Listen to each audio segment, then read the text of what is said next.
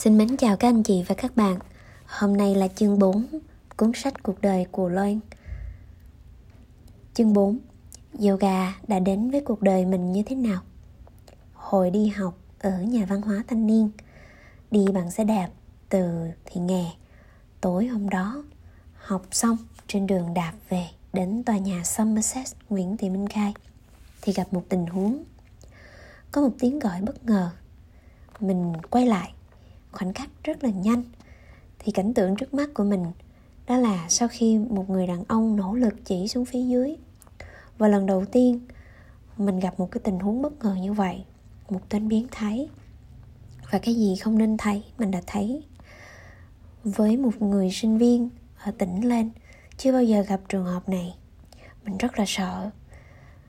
Sợ quá. Nhưng vẫn còn tỉnh táo chạy vô cái đường dẫn tòa nhà đấy.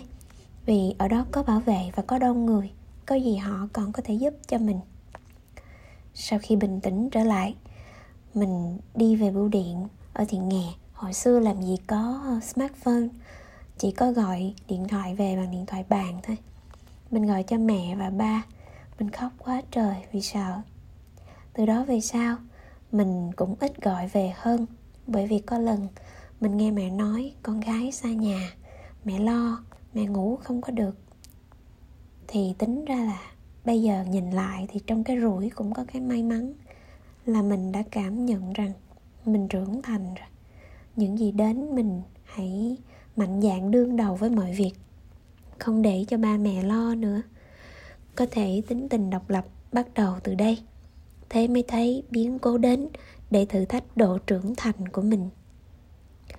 Rồi sau đó ba mẹ thu xếp gửi lên cho mình chiếc Wave một trăm mười để lỡ có chuyện gì thì có thể chạy nhanh hơn. Đó là một cách. Và đồng thời mình cũng nghĩ là mình nên đến một cái trung tâm để mình học một cái loại võ để tự vệ. Lúc đó tìm hiểu và đi đến nhà thi đấu Nguyễn Du ở quận một á, trên đường Nguyễn Du với lại Trương Đình. Trong lúc mình đọc tờ chiêu sinh Nam Vi trên bảng đó thì có Vovinam, Karate và nhiều cái bộ môn khác, và trong đó có yoga. Thì không hiểu sao á, cái ý định ban đầu là đi học võ, mình lại chuyển sang cái từ yoga. Lần đầu thấy cái chữ này vừa xa, vừa vừa xa lạ vừa quen. Hỏi cô ghi danh, cô ơi, yoga là bộ môn gì vậy? Cô bảo học đi rồi con biết. Rồi mình đăng ký học. Rồi mình thích. Rồi mình yêu.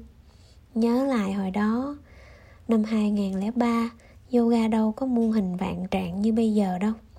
Và thêm khoảnh khắc gặp được một người yogi đến từ Ấn Độ.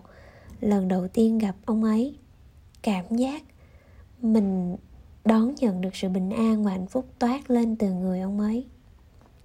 Đó, hành trình yoga bắt đầu từ đây. Từ một học viên đi tập, rồi tham gia huấn luyện để trở thành một huấn luyện viên yoga. Từng chút, từng chút một. Gặp rất nhiều thầy cô tận tâm, tận tình. Bên cạnh đó cũng có người chỉ vì tiền tài danh vọng mà đi ngược lại với triết lý Karma Yoga đã được học. Ở đây không có đúng, không có sai. Từ lúc điều chỉnh nhận thức đến bây giờ, đã thôi không chủ quan phán xét người khác và trân trọng sự lựa chọn của họ. Ngồi nhìn lại cảm thấy may mắn và biết ơn những bài học được học ra trên hành trình yoga trong hai thập kỷ này.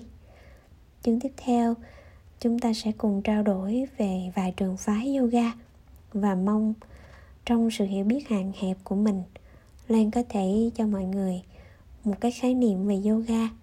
Nó đơn giản và nó dễ hiểu và ai cũng có thể thực hành được trong quá trình chia sẻ kiến thức, chăm sóc sức khỏe chủ động cho mọi người.